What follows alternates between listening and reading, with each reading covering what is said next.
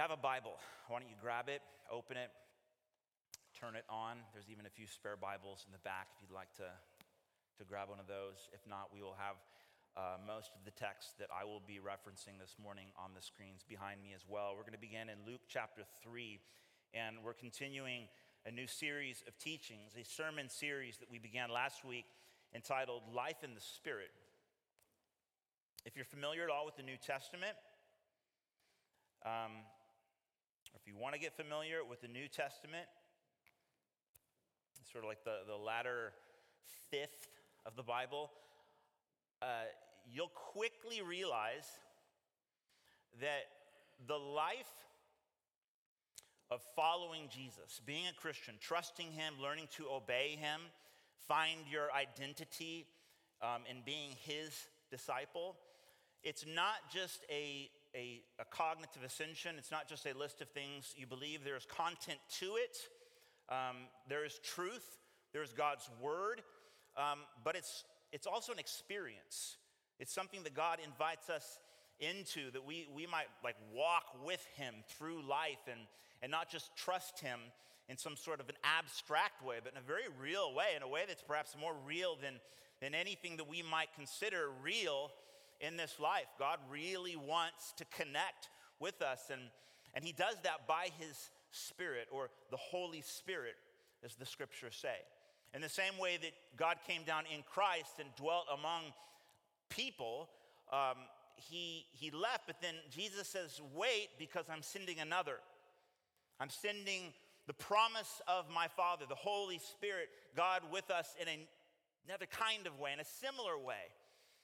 And so we get to engage with God the same way that Jesus experienced relationship with his heavenly Father through life in the Spirit. Now you might be thinking, okay, all that sounds kind of good, but what exactly are you talking about? How does that work Monday morning? This is what we want to figure out. This, this, is, this is the point of the series. We're going to take a couple of months and thoroughly explore what the Bible means by experiencing life in the Spirit and growing together in that. So that's what we're up to. That's what you've gotten yourself into this morning. Luke chapter 3 is where we're going to begin.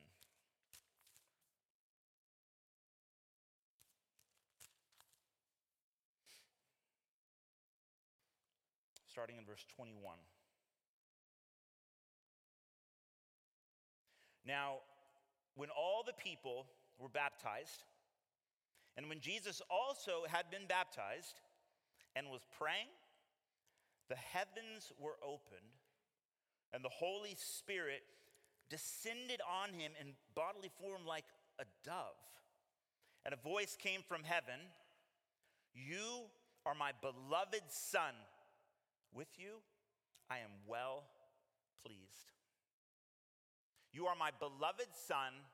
With you, I am well pleased. When the Holy Spirit descended, the voice from heaven came and said, You are my beloved Son, and I'm pleased with you.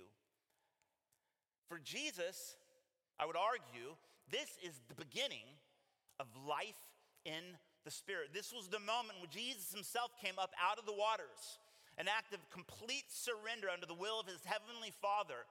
The dove, the, the spirit who apparently must have appeared as some kind of a dove in bodily form. God only knows exactly what that means. The Holy Spirit descended, rested upon Jesus, and he heard those words from his heavenly Father You're my son. You're my beloved son and I'm pleased with you. Jesus would go on to suffer.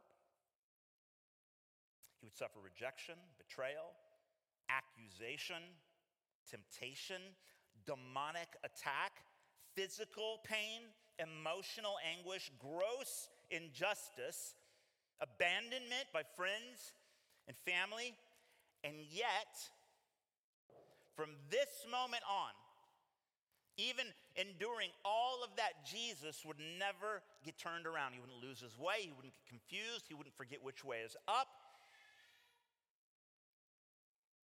He knew from whom he derived his security, he knew to whom he belonged. He knew who he was, he knew what he was living for. He had nothing to prove. He was secure in his Father's love. Life in the Spirit begins with identity. Identity. There's something about receiving the Spirit, being immersed in the Spirit. The New Testament actually has all sorts of metaphors for it. Receiving the Spirit, and in that moment, something of your identity is altered. And that's where life in the Spirit begins. When the Holy Spirit descends, God speaks to the one coming up out of the water You are my son, you are my daughter. I love you, and I'm pleased with who you are. Now, if you've been, uh, if you're a church kind of person, if you've been around for a while, if you know your Bible, you've probably heard a few of these points made before in a sermon here or there. But I'll say it again in case you've not heard it. This is where Jesus began. Okay, this isn't on the back end. This isn't after a whole life of, of, of hard work and, and, and, and earning his, his, his place in, in the, the religious system of his day. It wasn't something he had built up to. It wasn't, all he had done was to go down into the waters as an act of surrender, a declaration that he was here to only do the will of his heavenly Father. That's all he did. And then he comes up and those words are spoken. He hadn't really done anything at all. But because of the work of the Spirit, his identity was, was set formed, was secured in that moment. You're my beloved son, and I'm pleased with you. Could you imagine living your own life with those words constantly resounding in your soul? Could you imagine? I mean, you know, we've all got like, what, a dozen to a hundred voices going on in our head at any given moment in time? Is it just me? That's crazy world we live in.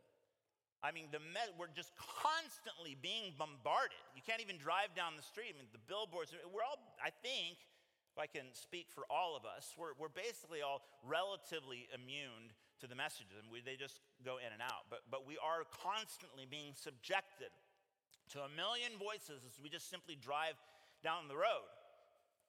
What if we got up every day and the voice that drowned out all others was the voice of our Father that said, You're my child. Think about this. Let this ring in your head all day long. You're my son. You're my daughter. I love you. I love you. And I'm pleased with you. What if that was, what, what, what if those were the words that set us up for the day? That, that put us on the trajectory for the work to be done.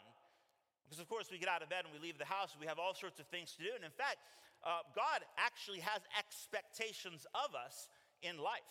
Oh, big time.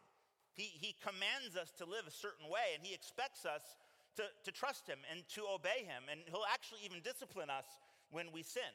Like there's real consequences when we don't trust or obey our Heavenly Father.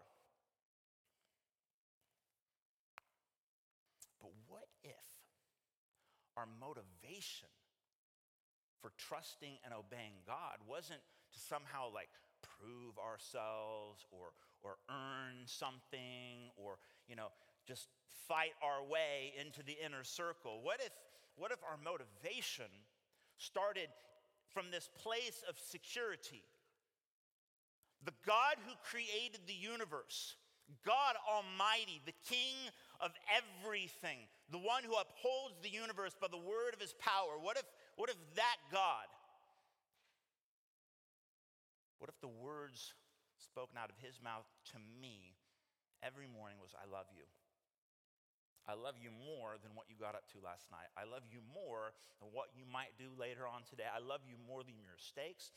I love you more than your shame. I love you more than those words spoken over you when you were a child that made you feel dumb and ugly and unwanted. I am God Almighty. Listen to my words, let them resound in your soul today. What if we lived that way? How awesome would that be? How awesome. Pretty awesome. So, the origin story of life, let's back up.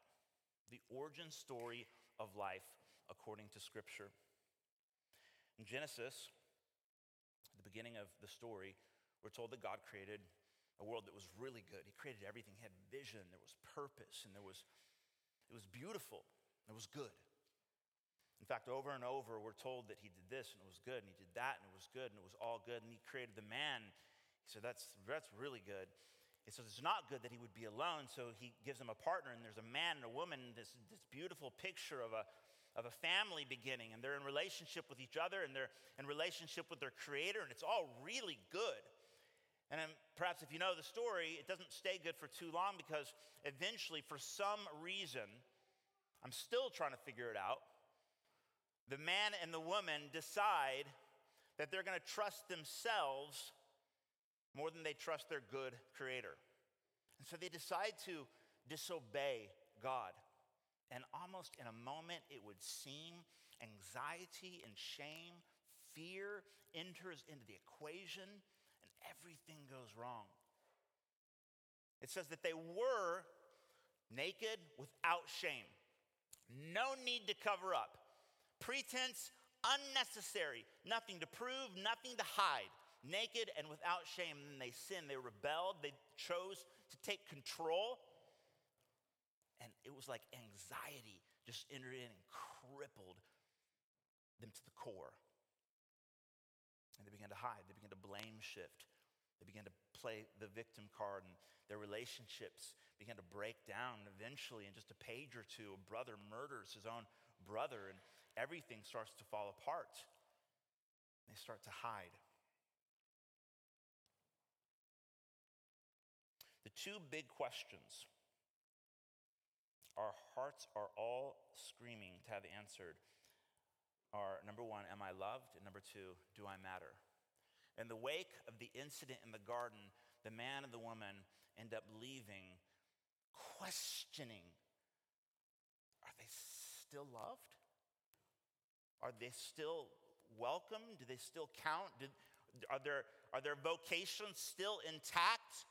Like there's these big questions left lingering, and, and it's as if we're, we're meant to, to enter into the story and, and, and realize, look, this is my story. Like this is how I live a good portion of my life, constantly wondering, am I loved? Am, am I valued? Does my life have meaning? Uh, do I, is there a reason for me to get out of bed in the morning? And, and these are the big questions that we all in our own ways end up spending a good portion of our lives wondering in the wake of the garden fiasco. And so we're trying to get those questions answered. Are you with me so far? If we don't get those questions answered or those needs met by God, we will die trying to do elsewhere. Okay, so these are the, the yearning of the human soul. Am I loved? Am I valuable? Do I matter? Like, do I actually have a reason for living? These aren't optional matters in life. We need to be loved like we need air to stay alive. We need to know that our lives matter because it's too difficult to simply go on treading water to merely exist without purpose or a reason to keep fighting. Isn't life a bit hard lately? If you don't know that your life matters, that you actually have a purpose, that God created you for a reason, has even created like good stuff for you to do. Eventually, you just give up because come on, life's too hard just to keep up the facade. Like, I need to know that my life matters. So, how does the Holy Spirit help us I want to take you guys to Romans chapter 8.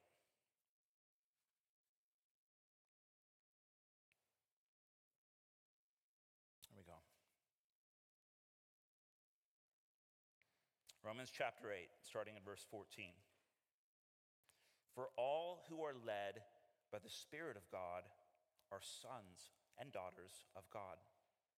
For you did not receive the spirit of slavery to fall back into fear, but you have received the spirit of adoption as sons and daughters, by whom we cry, Abba, Father. The Spirit Himself bears witness with our spirit that we are the children of God. And if children, then heirs, heirs of God and fellow heirs with Christ, provided we suffer with him, in order that we may also be glorified with him. For you did not receive the spirit of slavery to fall back into fear, but you received the spirit of adoption as sons and daughters. Those words, you are my beloved son, my daughter, they're meant for us as well. You could say, in Jesus. Those words are mine. The Holy Spirit wants to descend on you and your life, your heart, and transform your identity so that the words that resound in your soul are, in fact, You're my son. You're my daughter. I love you. I love you and I'm so pleased with you. I would die for you. I did die for you. And I would do it a million times again. This, this affects our identity. It sets us on a trajectory for life.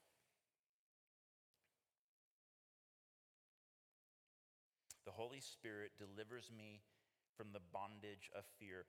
What's your greatest fear? I was ready to get depressed? Let's go there.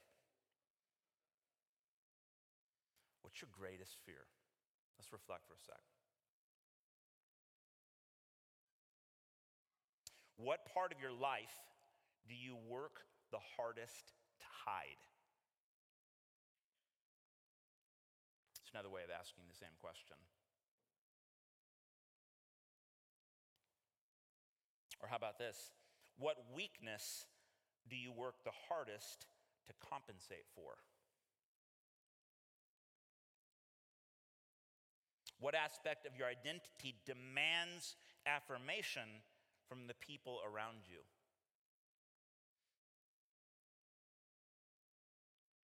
What causes you to feel the most insecure or the most defensive?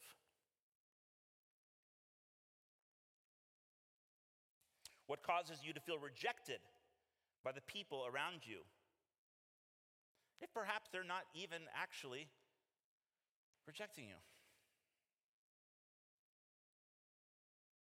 What aspect of your personality or skill set causes you to feel the most wanted or valued by the people around you? Just to flip it on its head. How valued would you feel if that gift or that persona was lost? What if people found out who you really were? How comfortable are you talking honestly about your fears and your failures? Last one. How much energy do you spend trying to become who you wish you were? versus resting in who God says you are. What is your greatest fear? I'm not going to tell you my greatest fear fear itself.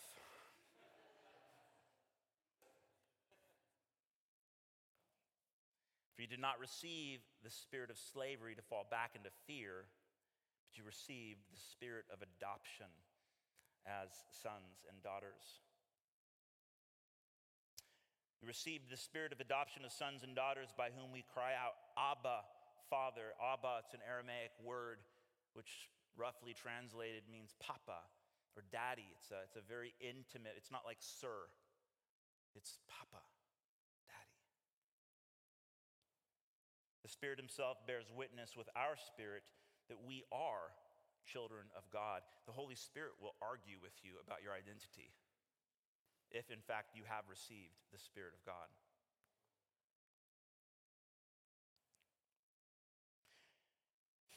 The Holy Spirit doesn't merely affirm my little patchwork job of an identity, that persona or gift or funny or beautiful version of myself that I've spent my entire adult life trying to defend or justify or convince others to value. Let me say it again. The Holy Spirit doesn't merely affirm my little patchwork job of an identity, that persona or gift or funny or beautiful version of myself that I've spent my entire adult life trying to defend or justify or convince others to value. The Holy Spirit doesn't want to affirm my version of my identity because we all, we all go about our adult lives. Kids don't really do this so much, they still run around naked and unashamed. It's beautiful. Could you imagine as adults? Let's not imagine. Sorry, if you're a nudist, I don't mean to offend you.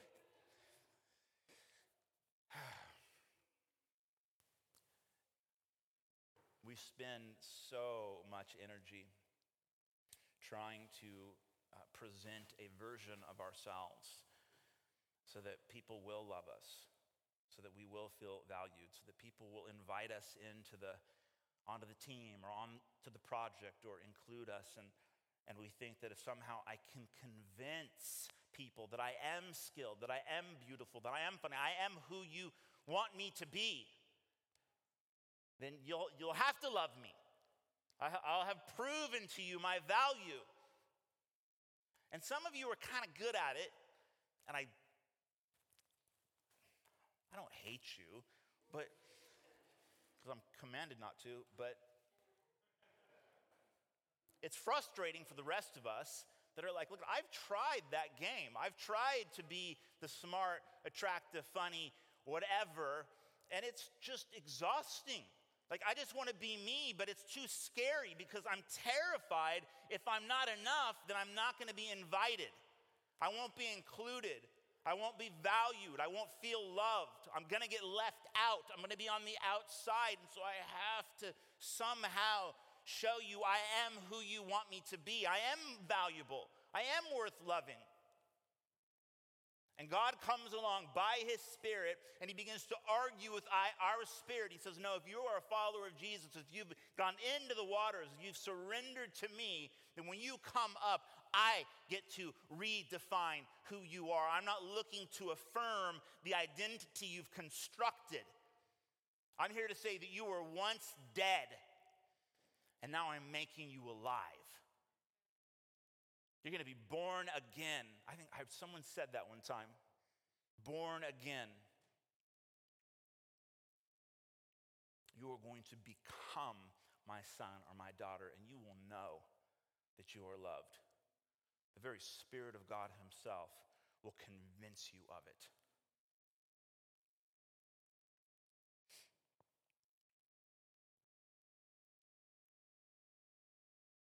And you're an heir. Catch that bit?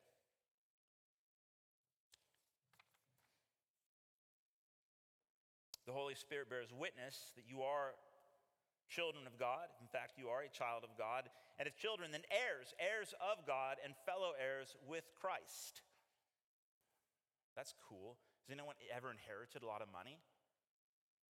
Could be because someone that you love died, and that's actually not cool at all.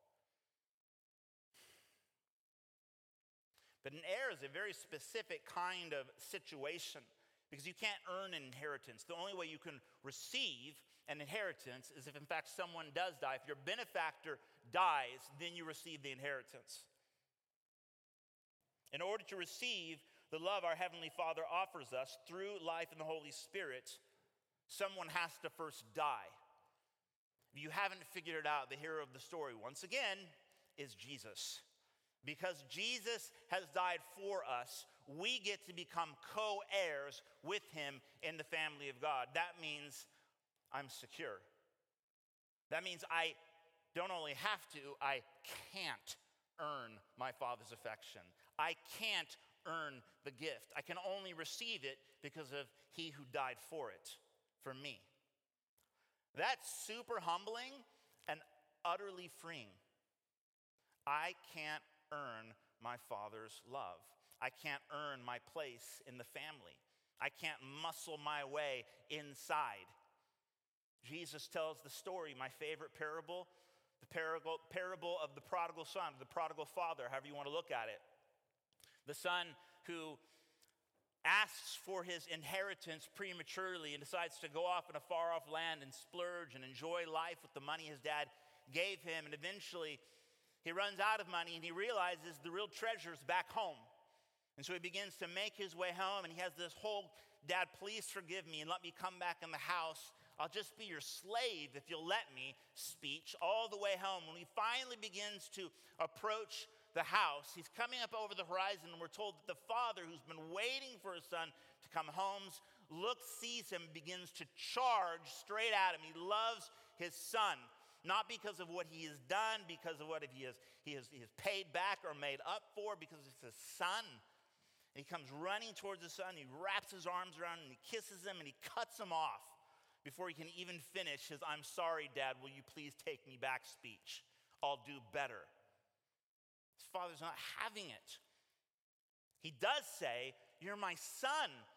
It's time to celebrate. My son, who was once lost, who was once dead, has been found. He's alive again. He's come home. And he restores the son's inheritance. It's so scandalous. It is scandalous. It's humbling. It's humbling. That's our identity. Provided we suffer. How about that little bit at the end? you mean, what's that all about? Provided we suffer. What? Provided we suffer with Christ? That surely that's a typo. It's provided with provided we suffer in order to receive the love our heavenly Father offers us in order to experience uh, the security that we're all longing for through life in the Holy Spirit, we must suffer the loss of the counterfeit lovers of our soul. This is where it gets tricky. So, we're all, I think, mostly adults in here. There's a few infants wandering around. You know, before I was a Christian, um, I was punk rock. I think Christians way more punk rock than any. Now, I wasn't like really punk rock. I thought I was punk rock. This was the identity that I was trying to construct. Um, I started playing bass when I was like 15, 16, and loved it. My dad played bass, so I kind of picked it up. It was loud, it shook the house. And um, I got my first garage band. We were called Milk Toast. don't laugh. That's, that's, a, that's a dope name. Milk Toast. Top that. Dude, we had stickers made, and the A, of course, was an anarchy symbol. Super punk rock. And uh, dude, we, we, were, we were awesome. We were hardcore. And uh, I remember our first gig ever. You know, our first gig. So I grew up in, in the Central Valley of California. Byron, our guitar player, worked at Burger King, so he got us a gig in the Burger King parking lot. It was a benefit show. And so I was punk rock, and when I became a Christian, I was, uh, I was playing in this band. I, I, was in a number of bands over the years. And uh, when I was 24, I was playing with a couple of guys. Um, Andy Rose, he was living in Huntington Beach. Uh, Thad Kiggins, our drummer, he was, he was in the area as well. I was living in Long Beach at the time. And I became a Christian. Really did not work well for the band. Um, loved the music, loved the guys. Stuck with it, enjoyed it. I remember the night Andy showed up to practice and he was so excited, so excited. He said, Guys, it's happening. This, this is our moment. I got us a gig at Club Rubber. So, if you've never been to Club Rubber, it's a strip joint in Orange County. And I remember thinking to myself, like, hmm, I don't, oh gosh, okay, this is, this is a tough one. This is a tough one. I feel like my world, I have a couple of worlds that are now beginning to collide. Like, what do I do? What do I do? Um, I would have loved to have gone and be like, man, this is what an opportunity. I can be like, I can just, I can be me and I can bring Jesus and maybe there'll be an opportunity there. I don't think I was quite ready for that. I wasn't quite mature enough in my faith. It would have, I, yeah, that wouldn't, that would have been stupid.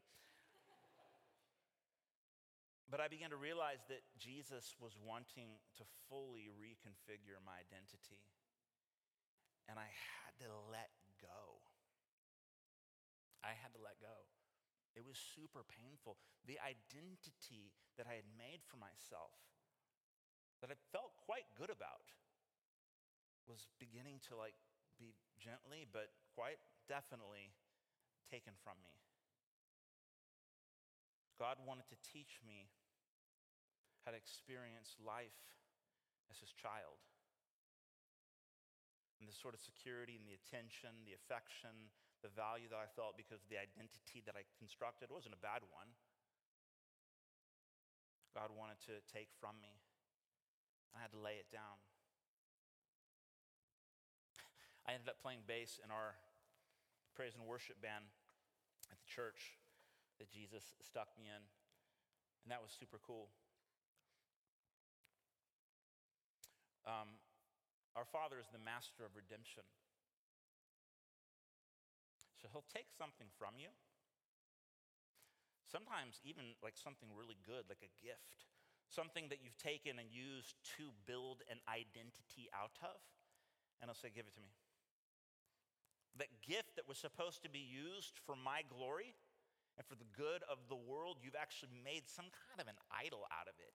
And now you find your security in it. You find your sense of significance and, and worth in that thing. Heck, you've built a whole identity around it. Give it to me.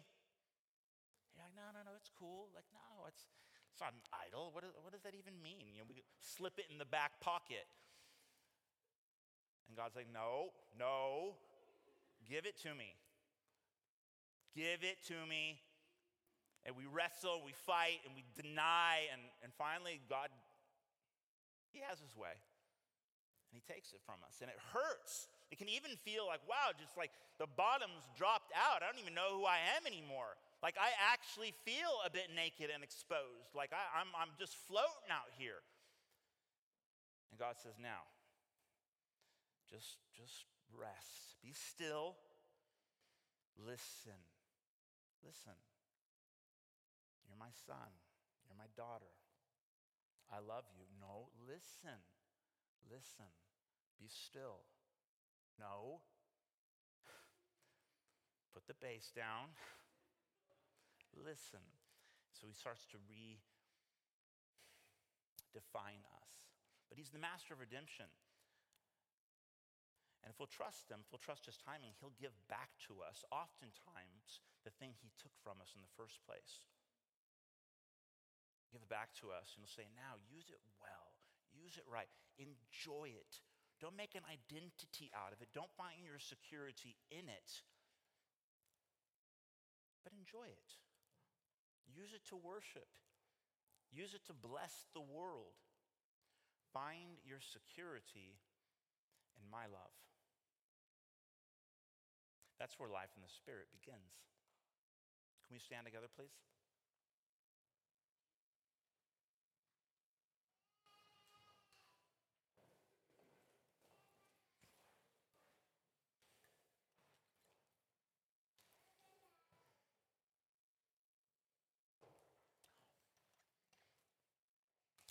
Want to pray for us and um, a couple things, and then we're going to close in a, a song of worship. First of all, just really quite simply, if you're not a Christian, and I've kind of started out saying, like, if you're not, that's okay. I want, I want you to feel like you're welcome here. And I don't want you to be pressured to conform to something that you, you don't quite understand yet. But I do want to invite you to take a step forward. As we all take a step forward, but particularly if you're like, I'm, I'm still exploring and I think I want to move forward, but it feels very like, what's, it feels risky. Heck yeah, it's risky. Ultimately, if you follow Jesus long enough, he's going to take you to the cross. Metaphorically speaking, he's going to ask you to lose your life.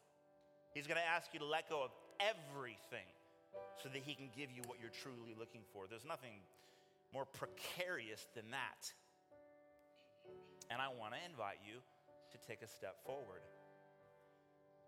Very practically, um, that step will more than likely involve like another person, a relationship, um, processing, talking, asking questions, uh, delving into the scriptures, Maybe it means filling out a connection card. So like, put it in the box, submit it online, be like, all right, you got my info. So I'm ready. Tell, tell me where to go. Introduce me to someone. If you are a Christian and you're like, look, I'm, I'm in, Jesus has got me, but, but I know that there's still more steps for me to take. So for you, I wanna, I wanna challenge you as well if there's an area in your life where perhaps even as I was talking this morning, you felt like the Holy Spirit saying, you know, that whole thing about forming an identity around something or perhaps even someone that's not me, I want you to let go. I want you to call it what it is and let go. Tell someone, confess your sin to someone who loves you someone you can trust, and repent. That means turn away from whatever that thing was. It's probably not like pure evil, it's just a thing. Could be a good thing. But turn away from it, set it down, so that you can have hands that are open and free, heart able to receive the love of the Father. Father, would you help us?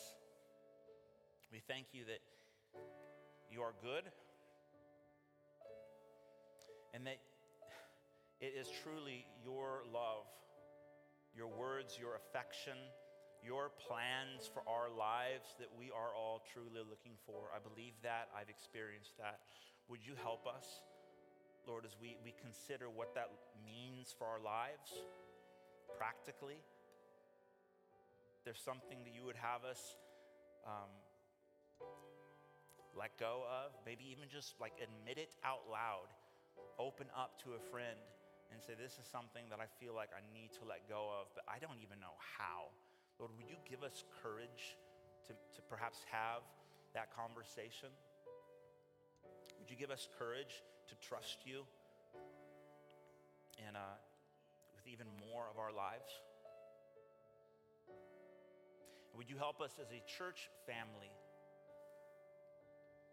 Lord, to share your goodness with others. That as we grow in our own sense of security and significance, Lord, that we would be your people who are just out sharing your love with the world, inviting others to, to come home. Lord, not to condemn, not to judge, not to point the finger, but to simply say, You're welcome. You're welcome home. There's, there's space for you at the table. Help us, Father. Let's worship.